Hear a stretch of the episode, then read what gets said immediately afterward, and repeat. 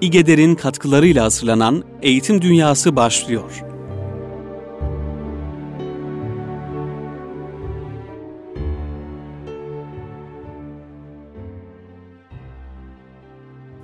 Merhabalar kıymetli Erkam Radyo dinleyenleri. Eğitim Dünyası programında sizlerle beraberiz.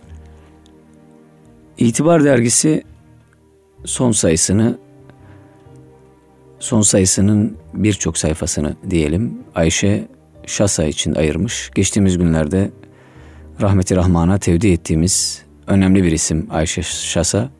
İbrahim Tenekeci onunla ilgili güzel bir yazı kaleme almış. Burada yine Fatih Kutan'ın, e, Serdar Aslan'ın, Tarık Tufan'ın yazıları var Ayşe Şasa ile ilgili olarak. itibarın daha sıcak fırından yeni çıkmış sayısında. Tenekeci Ayşe Şasa vefat etti diye başlıyor yazısına. Onu ilk kez Dergah dergisinde yayımladığı Yeşilçam günlükleriyle tanımıştım. 90'lı yılların başı. Sonrasında bu yazılar kıymetli bir kitaba dönüştü. Bu cümle birçok açıdan kendisiyle ilgili bir ipucu verebilir. Dilimden düşmeyen üç kelime var.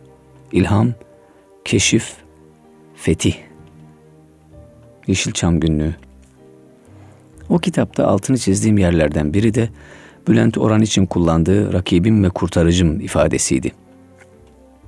Ne kadar güzel. Yıllar sonra onu müthiş merhamet sahibi bir insan olarak anar.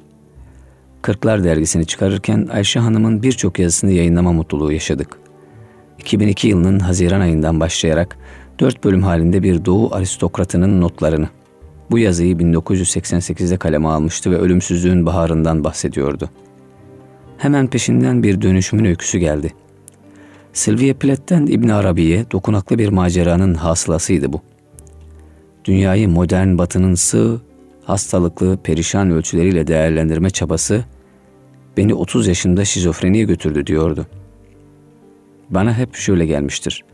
Yahya Kemal gördüm ve anladım yaşamak macerasını, dizesini sanki Ayşe Hanım için yazmıştı, söylemişti. Serada büyütülen bir çocuk yolculuğunun sonunda Hayret Yaylası'nın bir sakin olup çıkmıştı. Hasan Ali Yıldırım'la yaptığı söyleşide yolculuğunu şu şekilde özetler.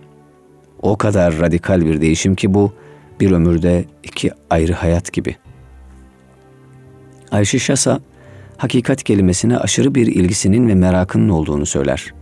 Bir ruh macerasında bir baba olarak gördüğü ve aralarında kalbi münasebetin bulunduğu Kemal Tahir'i anlattığı yazısını dergimize gönderdiği vakit bugün gibi hatırlıyorum çok heyecanlanmıştık. Kemal Tahir için hakikat arayıcısı bir arif tanımını kullanıyordu Ayşe Şasa. Şimdi daha iyi anlıyorum. Aynı ifade yahut durum kendisi için de geçerliydi. Yine Kemal Tahir'in biz bu dünyaya çile çekmeye ve pişmeye geldik sözü onu derinden etkiler.'' Kemal Tahir o ünlü sözünü 20'li yaşların başındaki Ayşe Hanım'a söylemiştir. Maskaralık yaptığın sürece seni alkışlarlar. Ciddi bir şey yaptığında kimse suratına bakmaz, yolunu ona göre seç.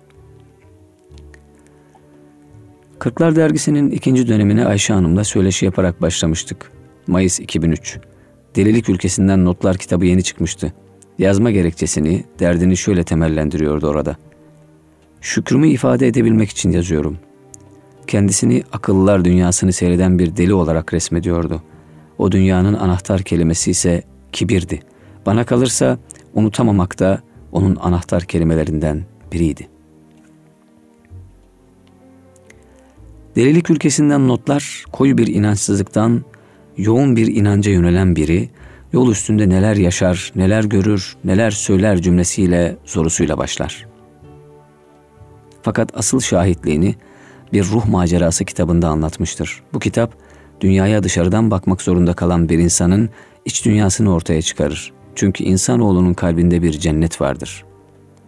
Hayatımın ilk yarısı bir korku filmi gibi geçti diyen Ayşe Şasa, ikinci yarısında onlara baktığında Allah'ı düşünürsün sözünü hatırlatan insanlarla karşılaşır. Yeni dünyasından, muhitinden memnundur. Birbirini Allah için sevmenin nasıl bir şey olduğunu ben bu dönemde öğrendim hiçbir menfaate dayanmayan sevginin ne kadar derin ve kalıcı olduğunu ve mucizeler bir kere başladı mı bitmek bilmez. Fususul Hikem'i okuduktan sonra kendisine şöyle seslenir. Ayşe, bugüne kadar okuduğun, öğrendiğin, sana yapılan her türlü telkin, öğretilen her şey yanlıştı diyorum. Sonrası muhasebe ve pişmanlık. İnsanların gelenekle bağları kopunca her şeyi kopuyor. Dünya ile bağı da kopuyor, olup biteni algılayamıyor. Hümanist dünya görüşü esasen insanları geleneğe, vahye karşı kışkırtan bir akım. İnsanı ilah konumuna getiren, vahiden ve gelenekten ahiret düşüncesinden koparan bir şey. Asrın icabına göre yetiştirilmiş, Hristiyan ve Yahudi mürebbiyelerin elinde büyümüş, daha çocuk yaşta kiliselerle tanıştırılmış, bir zaman kendini onlardan sanmış, Amerikan Kız Koleji'nden mezun olmuş bir insanın sözleri bunlar.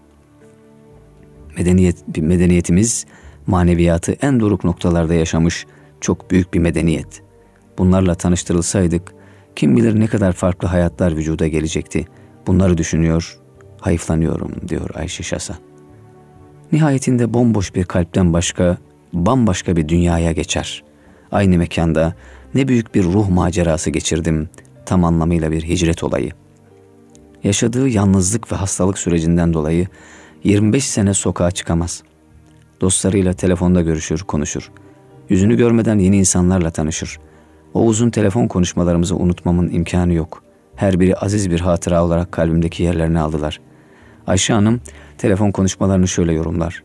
Dünyayla telefon hattı üzerinden kurduğum bir rabıta var. Yazımız boyunca Ayşe Şasa'nın üç kitabına yer verdik. Dördüncüsü Şebek romanı. Yayımlanmadan çok önce bu dosyayı okumuş, hatta bir bölümünü kırklarda yayımlamıştım. Muhtemelen müsveddeleri arşivimde duruyordur. Şebek romanını Ayşe Hanım'ın şu cümlesi eşliğinde değerlendirmek gerekir. Kafka'nın büyük bir etkisi var üzerimde.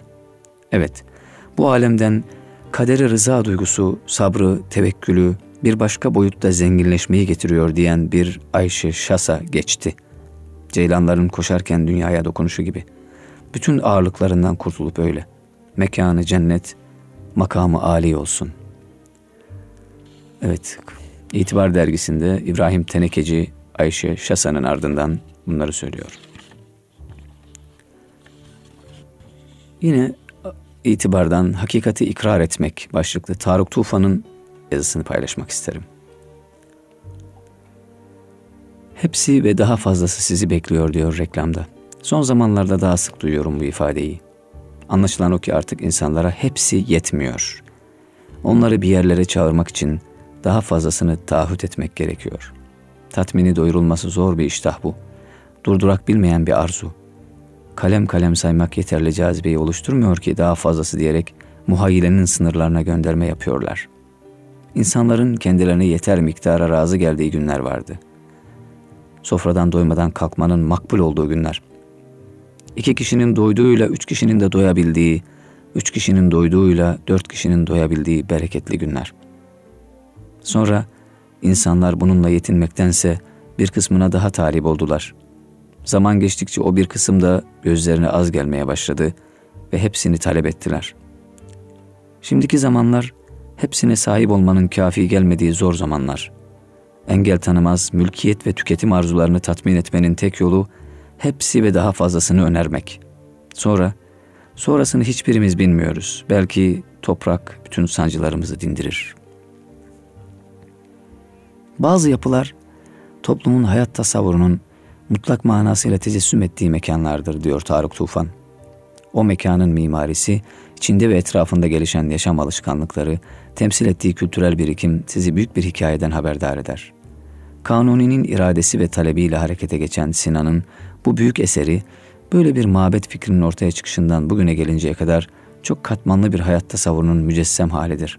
Süleymaniye, bir mimari, mühendislik dehası olarak geçiştirilemez. Süleymaniye kubbesinde yer alan ve Ahmet Karahisari'nin yazdığı Allah göklerin ve yerin nurudur diye başlayan bir hatta mimariye dahildir. Nur suresinin ayetlerinin tam da kubbeye yazılması fikri de mimarinin ve dünya görüşünün doğal bir sonucudur. Sarhoş İbrahim Efendi'nin marifetinden çıkan vitraylar da caminin mütemmin bir cüzüdür. Süleymaniye'nin kubbelerini dolduran ıtrinin tekbiri de Yahya Kemal'in Süleymaniye'de bir bayram sabahı şiiri de artık bu mimarinin mühim bir parçasıdır. Bundan böyle Süleymaniye Camii Allah korusun yıkılıverse Yahya Kemal'in şiirine bakarak yeniden inşa edebiliriz. Itri'nin tekbirine kulak kesilip hissederek, Ahmet Karahisari'nin hattına, Hasan Çelebi'nin nakışlarına, Sarhoş İbrahim Efendi'nin vitraylarına manayı idrak gözüyle bakarak bu camiyi yeniden inşa etme ihtimalimiz bulunuyor. Bunların her biri caminin bütünlüğüne karşılık gelen dünya görüşlerini yansıtır. Bugün bir cami inşa etmeye karar verdiğimizde iradeyi ve parayı ortaya koymak mümkün ama asıl mesele bunlar değil. Asıl mesele bir cami yapmaya karar verip parasını bulduğumuzda bu caminin mimarisinin kim olacağı, mimarının kim olacağı, hattını kimin yazacağı, musikisini kimin besteleyeceği, şiirini kimin yazacağı, vitraylarını kimin yapacağı meselesidir. Bütün bunları yapacak, dünya görüşüne sahip sanatçı ve mimarlarımızın olup olmadığı meselesidir. Bu yüzden camileri parası ve planı olanlar değil, bir dünya görüşü olan toplumlar, medeniyetler inşa ederler. Tarık Tufan hepsi ve daha fazlası Süleymaniye Camii başlıklarından sonra yazısında Ayşe Şasa'ya yer veriyor. Bugün 16 Haziran. Sabah telefonuma gelen bir mesajla Ayşe Şasa'yı rahmeti rahmana uğurladığımız yazıyor. Son bir aydır sağlığındaki bozulmalardan sonra beklenmedik bir haber değil fakat insanın sevdiklerinden ayrı düşmesi canını fena halde yakıyor. Türkiye sinemasına yaptığı büyük katkılar hiç kuşkusuz onu ayrıcalıklı bir yere koyuyor. Bunun ötesinde canhıraş bir hakikat arayışı Ayşe Şasa'yı tanımlayan asıl özelliği. Ayşe Şasa'nın hayatı bir insanın hayatında oluşan derin mana boşluklarını, çocukluktan itibaren büyüyen karanlık noktaları, dünya gerçekliğiyle kopan irtibatın doğurduğu sancıları, içinde bulunduğu sosyal sınıfa dair aidiyet bilincinin kopmasının tasalarını aşabilme hikayesidir. Bu yüzdendir ki her yanıyla yaradır, her yanıyla sızlar, durur. Delilik ülkesinden notlar kitabını okurken, kitabın sayfalarına sirayet eden sancının ateşi, elimi yaktığından bir kenara bıraktığım olmuştur. Ayşe Şasa'nın bu sancılı hikayesine şahit olmak bile bu kadar yakıcı ve yorucuyken onun bu mana arayışında yılmadan yürümesi aklın imkanları dahilinde değil. Delirerek hakikate vasıl olmak, aklı kaybetmek, sonra bulmak, sonra bile isteye tekrar vazgeçmek. Varoluş zincirinin paramparça olduğu bir zamanda İbn Arabi'nin kulağına fısıldadığı sır Ayşe Şasa'yı o delilik ülkesinde başıboş dolaşırken elinden tutup hakikat derdine maşuk etti. O derde bir kere maşuk olanlara özge, sarhoşluk Ayşe ablanın sesine sirayet ediyordu. Tarıkcığım nasılsın diye açıyordu telefonu. Ben o an nasıl olursam olayım Ayşe ablanın sesinde saklı huzurdan nasiplenmiş olarak iyiyim diyordum. Gördüğü, dinlediği, okuduğu, duyduğu, düşündüğü bir şeyi müşfik sesiyle tane tane anlatır ve sonra ne düşündüğümü sorardı. Bir güzelliği haberdar etmek veya haberdar olmak için eli telefonuna gidiyordu. Ayşe Şasa sustu. Bütün sancıları, yaraları, acıları dünyada bırakıp dünyadayken ateşinde yandığı hakikatin ferahlatıcı gölgesine gürül gürül akan nehirlerine ulaştı. Ayşe ablanın hayatı bir büyük hakikati ikrar etmektir. İnna lillah ve inna ileyhi raciun.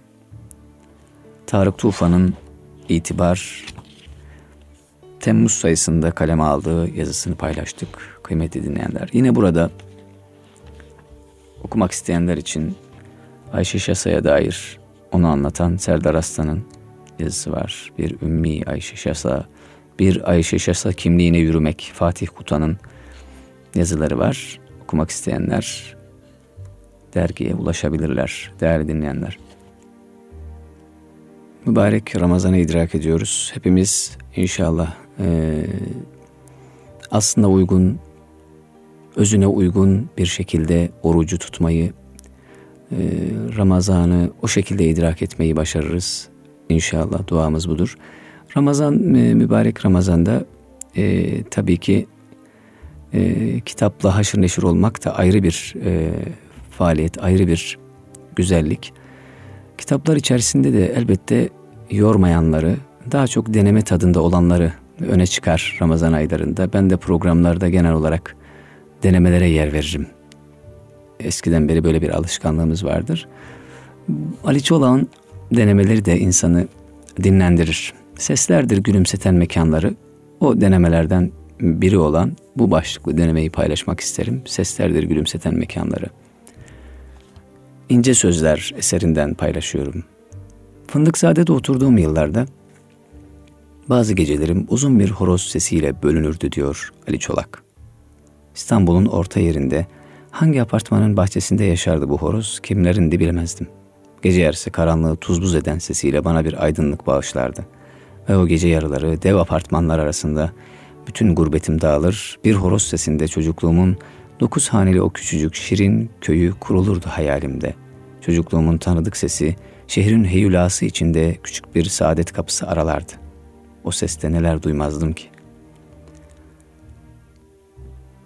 Bir dünyayı dar manada mekanları bizim kılan, oralarda gönül huzuruyla yaşamamızı temin eden şey, maddi yapılardan, evlerden, çarşılardan, sahip olduğumuz topraklardan, çok alışık olduğumuz, içinde hatıralarımızı saklayan renkler, kokular ve seslerdir. Onlar iç içe geçerek hafızamızda mücerret bir vatan ve tasarrufu yalnız bize ait mekanlar, meskenler tesis ederler. Bizi bir coğrafyaya ve bir mekana ısındıran, orada duyduğumuz seslerin hafızamızda bulacağı karşılıklardır. Tanıdık sesler, vatan kokusu taşıyan sedalar, ayak bastığımız mekanların soğukluğunu ve gurbetini dağıtacak, bizi oraya bağlayacaktır. Yahya Kemal'in ezansız semtlerde dediği gibi ecdadımız fethettiği topraklarda her şeyden evvel bir mescit inşa etmiş ve ezan sesleriyle o yabancı toprağı yumuşatmaya çalışmıştır. Bu ilk mekanların, yeni toprakların asıl sahibi ve ilk hatırası da gönülleri yıkayan dupduru ezan sesinden başkası değildir.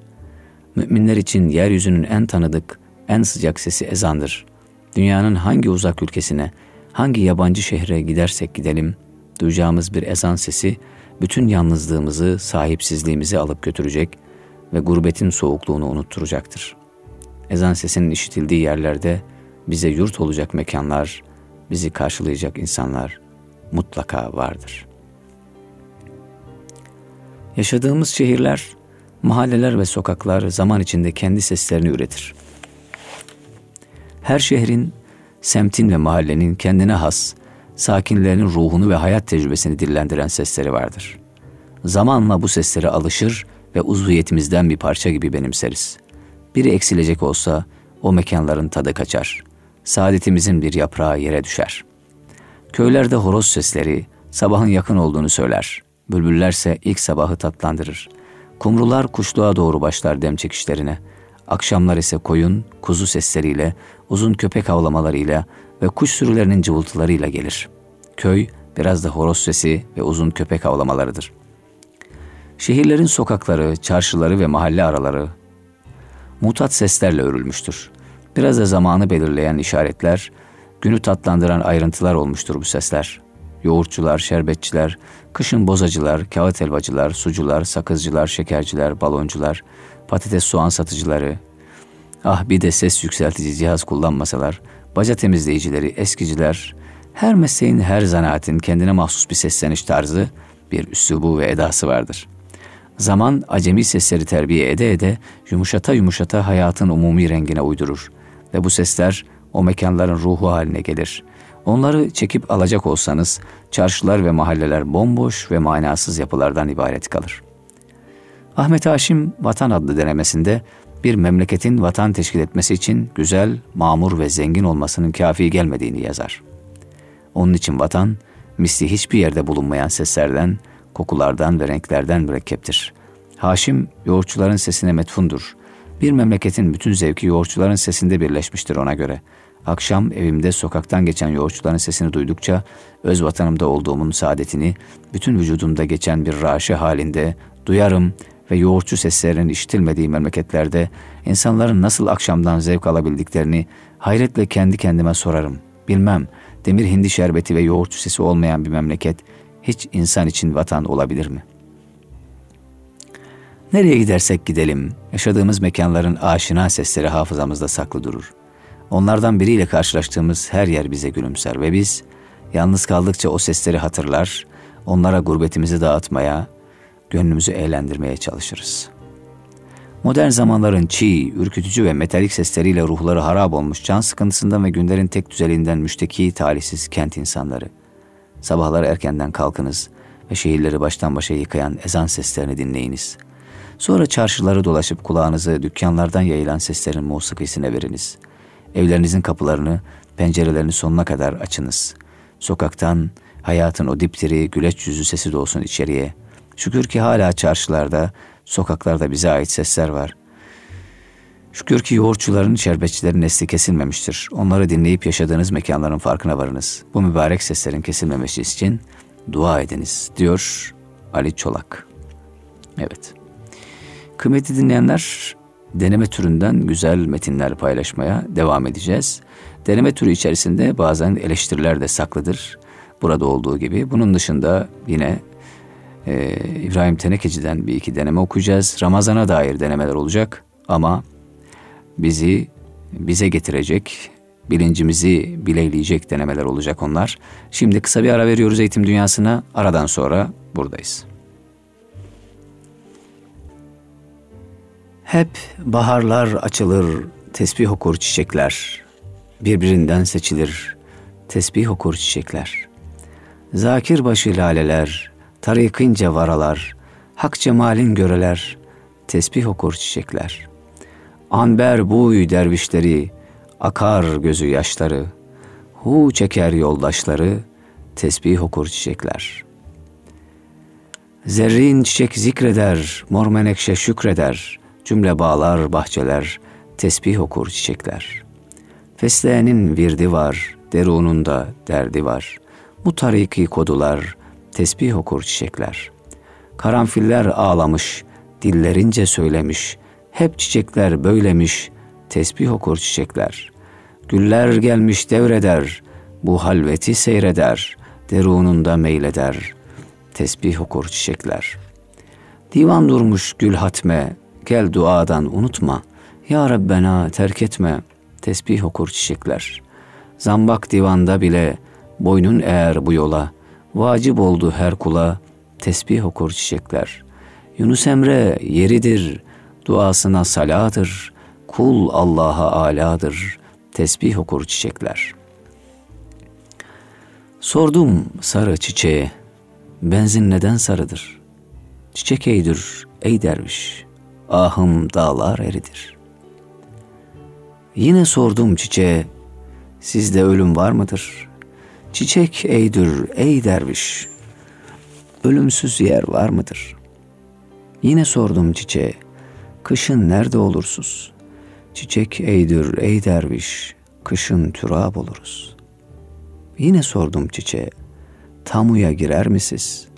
Çiçek der ki ey derviş, ol münkirler yeridir. Yine sordum çiçeğe, uçmağa girer misiniz? Çiçek der ki ey derviş, uçmak Adem şehridir. Yine sordum çiçeğe, gül sizin neniz olur? Çiçek der ki ey derviş, gül Muhammed teridir. Yine sordum çiçeğe, Adem'i bilir misiniz? Çiçek der ki ey derviş, Adem binde biridir. Yine sordum çiçeğe, kırkları bilir misiniz? Çiçek der ki ey derviş, kırklar Allah yarıdır. Yine sordum çiçeğe, rengi kandan alırsız. Çiçek der ki ey derviş, ay ile gün nurudur. Yine sordum çiçeğe, boynun neden eğridir? Çiçek der ki ey derviş, kalbim hakka doğrudur. Yine sordum çiçeğe, atan anan var mıdır?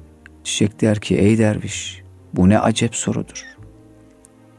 Yine sordum çiçeğe, sen Kabe'yi gördün mü?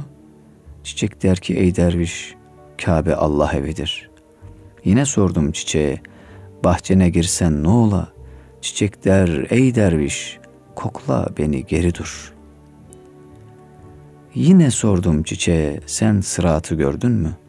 Çiçek der ki ey derviş, cümlenin oğul yoludur. Yine sordum çiçeğe, gözün için yaşlıdır? Çiçek eydir ey derviş, bağrıcığım başlıdır. Yine sordum çiçeğe, Yunus'u bilir misin? Çiçek eydir ey derviş, Yunus kırklar yarıdır. Evet, kıymetli dinleyenler, Yunus Emre'ye binler rahmet bir selam ile programımızı sürdürüyoruz eğitim dünyasını. Tüfeksiz hareketlerde İbrahim Tenekeci Ramazan dolayısıyla kapalıyız başlıklı bir yazı yazmıştı. Önemine binaen okuyalım. İş yerini Ramazan dolayısıyla kapatanlar bizde hep mümin izlenimi uyandırmıştır. Hep sorarım. Dükkanını inancı gereği mi kapattı yoksa müşteri olmadığı için mi? Burası çok önemli. Ya da şöyle söyleyeyim. Sabah ezanının kaçta okunduğunu sadece müminler değil, hırsızlar da iyi bilir.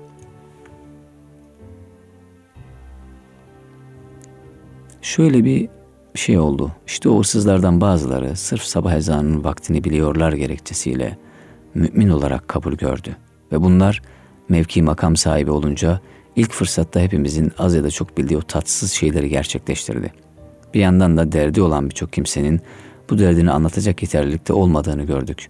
Onların bütün iyi niyetlerine rağmen söyledikleri ve yaptıkları da zarara hatırı sayılır bir katkı sağladı.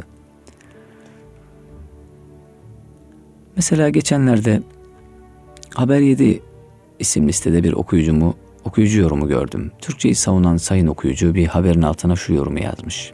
Bilerek mi yapıyorsunuz bir türlü anlamıyorum.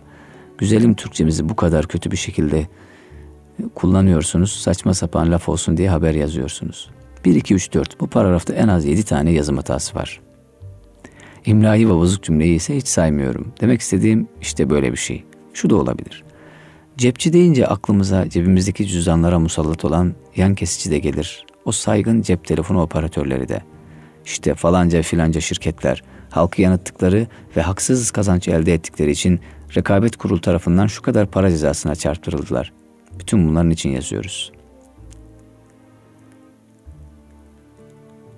Günümüz Türkiye'sinin bizi mutlu ettiği söylenemez. Bugüne kadar hep tam bağımsızlığı önceleyen bir milletin bugün sadece ekonomik bağımsızlıktan bahsetmesi, insanların ülkesini değil de sadece cebini ve nefsini düşünmesi bizi gerçekten üzüyor. Yine ilk kupon bugün başlıklı bir yazı. Sayın Erol Erdoğan 13 Eylül Cumartesi günü kıymetli bir yazı kaleme aldı. Hayra niyet, şerre kısmet başlıklı yazı bizi birçok açıdan uyarıyor. Yazının ikinci bölümünü, bölümü Ramazan'ı camiden uzaklara götürmek başlığını taşıyordu. Aynı gün Eminönü Belediyesi'nin bazı gazetelerde yayınlanan Ramazan ilanını gördüm. Gerçi ilanın konusu Ramazan mıydı yoksa belediye başkanı mı tam olarak anlayamadım. Neyse, belediye Sultanahmet Camii ve çevresindeki Ramazan etkinlikleri için neşe ve muhabbet işte Sultanahmet sloganını icat etmiş ya da uygun görmüş. Bir anlamda Erdoğan'ın Erol Erdoğan'ın altını çizdiği şeyin üstünü çizmişler. 12 Eylül 80 ihtilali ve Turgut Özal iktidarından beri Türkiye'de muhafazakarlığın arttığı söyleniyor. Gerçi Diyanet İşleri Başkanı, o dönemin başkanı 21 Eylül tarihinde bir açıklama yaptı ve ne Türkiye muhafazakarlaşıyor ne de din elden gidiyor dedi. Ne İsa ne de Musa gibi bir şeydi bu geçelim. Evet artan muhafazakarlık Konya ilinin ya da Fatih ilçesinin değil, Nişantaşı ve Beyoğlu'nun dini içerikli kitaplar satanların değil, giyim ve eğlence sektörünün işine yaradı. Zaten Eminönü Belediyesi'nin sloganı da bu gerçeği işaret ediyor. İlk kupon bugün başlıklı yazıdan da bir bölüm paylaştık değerli dinleyenler. Hemen burada yine çok hoşuma giden bir yazı. İstanbul olmasaydı Mehmet dünkü çocuktu başlıklı yazı. İsmet Özel 26 Ocak tarihli sohbetinde bizi millet haline getiren değerlerin hakkını vermeye yanaşmıyoruz dedi. Peşinden şunu ekledi. Türkiye'de düşünce alanında neyin yürürlükte olduğunu sadece şiirden öğrenebiliriz. Dolayısıyla şairden. Namık Kemal, Mehmet Akif, Necip Fazıl, Sezai Karakoç, İsmet Özel gibi şairlerin büyüklüğü işte buradan kaynaklanmaktadır. Bir kere bu konuda anlaşalım. Şairler mutsuz insanlar. Mutlu insanlar şiir yazamaz. Yazmaya kalkarlarsa ortaya ümit yaşar falan çıkar. Müslüman diyen biri bugün için konuşalım mutluyum diyebilir mi? Müslümanım diyen tüccar İngilizceden çevirdiği kitapları Mutlu Olma Sanatı adı altında yayınlayabilir mi? İngilizler en azından Filistin ya da Irak topraklarındaki eserlerine bakıp mutlu olabilir. Müslümanların sahallerine bakıp ağlamaları lazım. Atalarımız serçeyi kuştan mı sayarsın demiş. Evet böyle bir atasözü var. Birçoğumuzsa artık şuna razı. Bir serçe olayım derim salyangoz olacağıma. Muhakkak olurdum olabilseydim eğer. Bu arada bu şiirin ecnebi bir şaire ait olduğunu da hatırlatalım ki İngiliz örneği tam olsun. Gürültü istemeyen demirci dükkanına girmez deniliyor. Biz ise hem gürültü istemiyor hem de demirci dükkanında çalışıyoruz. 2008 boyunca işte bu dükkanı anlatan 30'un üzerinde yazı yazdık. 2009 içinde sezonu açmış bulunuyoruz diyor İbrahim Tenekeci Tüfeksiz Hareketler kitabında.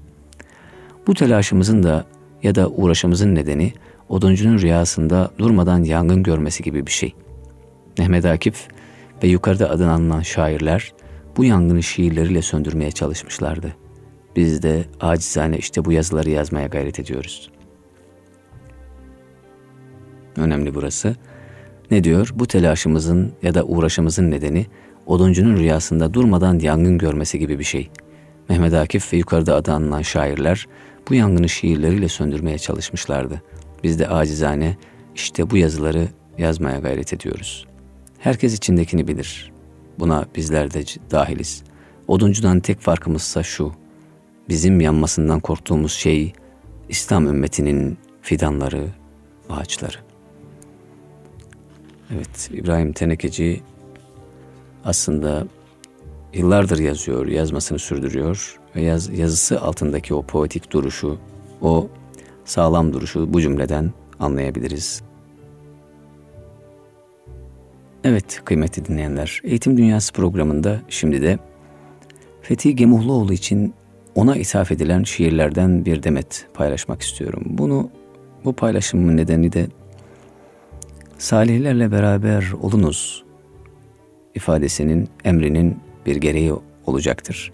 Salihlerle beraber olmak hayatta yaşayan insanlar için midir? Salihlerle beraber olmak e, aynı zamanda vefat etmiş insanlarla ilgili olarak bu ülkede ciddi anlamda bir değer ortaya koymuş insanları yeniden anmak, o insanlara yeniden ulaşmak, o insanların ortaya koyduğu fikirleri yeniden düşünmek, o insanların ortaya koyduğu hareketi ve heyecanı yeniden kuşanmakta salihlerle beraber olmanın ayrı bir göstergesi. Bu konuya değinmek, Fethi Gemuhluoğlu'nun hayatına o açılan o kapıdan içeri girmek de salihlerle beraber olmanın bir başka yolu. Kimi zaman programda kimi isimlere işte Amil Çelebioğlu, Mahir İz, Nurettin Topçu, Akif İnan, Nuri Pakdil gibi isimlere değinirken de hep bu amacı e, güttük. Şimdi yine Fethi Gemuhluoğlu'nu anarak ondan bir inikas arzuluyoruz. Manevi anlamda bir hal inikası. Burada Amil Çelebioğlu'nun Fethi Gemuhluoğlu vefat ettikten sonra yazmış olduğu bir şiirini paylaşarak başlayalım.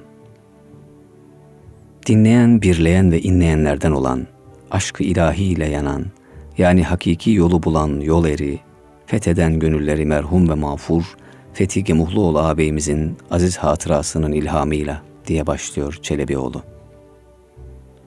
Amil Bey'e de binlerce rahmet olsun. Gitti ey dil kimi sevdi ki secanan diyerek, etmedik gerçi şikayet yüce ferman diyerek. İçimiz ağlasa da kan elimizden ne gelir, mestun alan döneriz bir nice meydan diyerek. Bir vefa olduğun ahir bize bildirdi felek, buna cevrü sitemi çektirip asam diyerek. Bir şifa umduğumuz sevgililer gitti gider, içirip ayrılığın zehrini derman diyerek. Çok mudur olduğumuz ehli figan hayrani, gitti zira kimi sevdik ise canan diyerek. 10 Mayıs 1980'de kaleme alınmış. Niyazi Yıldırım Genç Osmanoğlu'nun Derviş Hakk'a yürüdüğü şiiri var şimdi. Gemuhluoğlu Fethi Bey'in aziz hatırasına. Hak yolunu, gönül yolu bilmişti Hakk'a yürüdü. Değişmez töredir haktan, gelmişti Hakk'a yürüdü. Ne gezindi azda çokta, ne yıldız aradı gökte, mutlak güzelliği hakta, bulmuştu Hakk'a yürüdü. Giyinip ak önlüğünü, seçti vuslat şenliğini, aynalardan benliğini, silmişti Hakk'a yürüdü. Titremeden eli dizi, Açtı yokuşları düzü, elestiçre bela sözü, vermişti Hakk'a yürüdü. Bir almadan bin bir veren, dikenliklerden gül deren, Yesevi'den bir alperen, dervişti Hakk'a yürüdü. Niyazi Genç Osmanoğlu. Fethi Gemuhluoğlu için bunları söylüyor değerli dinleyenler. Şahin Uçar Merhum Fethi Gemuhluoğlu'nun vefatına düşürülen tarih. Pür hevesten ten mürgi candan hali kalmış bir kafes. Maveradan geldi tekrar, maveraya döndü ses. Bir deruni ihtizazın sakit oldu namesi, Ey hüvel baki diyen ses, sustu nazmı hu nefes. Canı bakidir her an, gönlümde amma olsa da, huş derdem ya daştem, hem de mühem mültemes. Bülbül öldü kaldı bağı dil tehi ey şahinim, ya rızar fethide yok feryadıma feryad res. Yine başka bir şair. Nihat Hayri Azamat. Fethi Gemuhluoğlu'na. Dönem dönence dönüm, bitkin bir yaz akşamı ya da kış, sürünüp geçer önünden yüzüstü, bırakarak bilinmez bir yere, bilinmez nerede. Kıyı sandalda figüran deniz ve daha dağ bulut dağda, içinde sislerin göz, göze gelir umutlar ey yar, umutlar bize gelir. Akif İnan, sevgili ağabeyime, bütün kitabı özellikle toprağın babası şiirimi saygıyla adıyorum diyor Hicret kitabında. Toprağın babası. Eylemin o önder çocuğu büyür, evrenin sebebi en soy ellerde. Alnında sürekli secde gülleri, sevgi donanmasıyla denizlerde. Yağmur olsun diye saçar göklere, elinde biriken dualarını ve nur yatağında kılıçla bekler sonsuza açılan hicret adına. Bilgi anahtarı has neslin kökü, Zülfikar çağlardan çağlara nehir. Toprağın babası kucakta uyur, iki güzel, iki kumru, iki er. Kıyanın hesabı nice olur bilmem, dinmeyen bir hüzün, bir kandır sızar. Akif İnan'ın yazmış olduğu bir şiir. Son olarak Kemal Edip Kürkçüoğlu'nun Cenab-ı Mevlana, Gemuluoğlu Fethi Beyefendi'ye hürmet ve muhabbetlerimle ithaflı şiirini paylaşmak istiyoruz. Gönlüm ne makamı devlet ister, billah, ne malü servet ister. Ancak o veli Mevlevi'den isterse atavu himmet ister. Canan diye derde düştü canlar, hasretten usandı uslat ister. Didarına teşnedir ezelden. Dergeh fukarası ruhiyet ister. Dildara varılmaz eğri yoldan, her hatvede istikamet ister. Gör pencereyi niyaz önünde, uşşak el açıp inayet ister. Bir yaş küçüğüm demiş Hüda'dan, ebced rakamıyla ülfet ister. Sürmüştü ömür niyaz içinde, hala yakarıp icabet ister.'' eşsiz beş eser bıraktı ama feyiz almak için dirayet ister. Bir bir basılıp yayılmalıydı, heyhat bu iş hamiyet ister. Söz bilme yeter mi gafil olma, sıdg ehli er özge kudret ister. Titrek ele zülfikar uyar mı, savlette alice kuvvet ister. Bişnevle söz açtı mesnevide, ney zemzeme şikayet ister.'' Tadat edilirken ayrılıklar binlerce kulak hikayet ister. Mahbubu ilah onun diliyle ümmet düzeninde vahdet ister. Dünyadaki her cümerce karşı tevhid diler, selamet ister. Dindirmeye ızdırabı nası, teyidi şehi keramet ister. Ondan bize bir safa nazar bes, bizden de kemal o saffet ister.'' Bu şiirleri dostluk üzerine Fethi Gemuhluoğlu İz Yayıncılığın çıkardığı kitaptan paylaşıyorum. Fethi Gemuhluoğlu ile ilgili olarak çeşitli yazılar var burada, alıntı yazılar. Ve aynı zamanda onunla ilgili olarak yazılmış, ona ithaf edilmiş şiirler var. Yavuz Bülent Bakiler'in yine Fethi Gemuhluoğlu ağabeyime dediği Ellerin mübarek, bilirsin bizi tek tek, gel sıklaştır safımızı ayet ayet, yürek yürek, gel gitme ürkek ürkek diye gidiyor. Mehmet Çavuşoğlu'nun rahmetli yine Fethi Gemuhlu ağabeyime Rubai dediği başlığında bir şiiri var. Mehmet Çavuşoğlu'nun hayatında da çok ciddi tesirleri olan bir e, yazardır kendisi. Bir e, büyüğümüzdür, bir e, ulu insandır diyelim Fethi Gemuhluoğlu ağabeyimiz. Bir gün sana Leyla'yı sorarlar ey gönül, Leyla'daki manayı sorarlar ey gönül, Esma'yı ha bilmedin, ha bildin ne çıkar, ukbada müsemmayı sorarlar ey gönül. Evet, böylece bu şiirleri de tamamlamış olalım değerli dinleyenler. İnşallah haftaya bir eğitim dünyası programında daha sizlerle beraber olmak isteriz. Fethi Muhluoğlu ve tüm e, bu güzel insanları da anarak bir kez daha ruhlarına fatihalar göndererek programımızı kapatıyoruz. Haftaya görüşmek dileğiyle Allah'a emanet olun. İgeder'in katkılarıyla yayına hazırlanan Sayit Yavuz'la Eğitim Dünyası programını dinlediniz.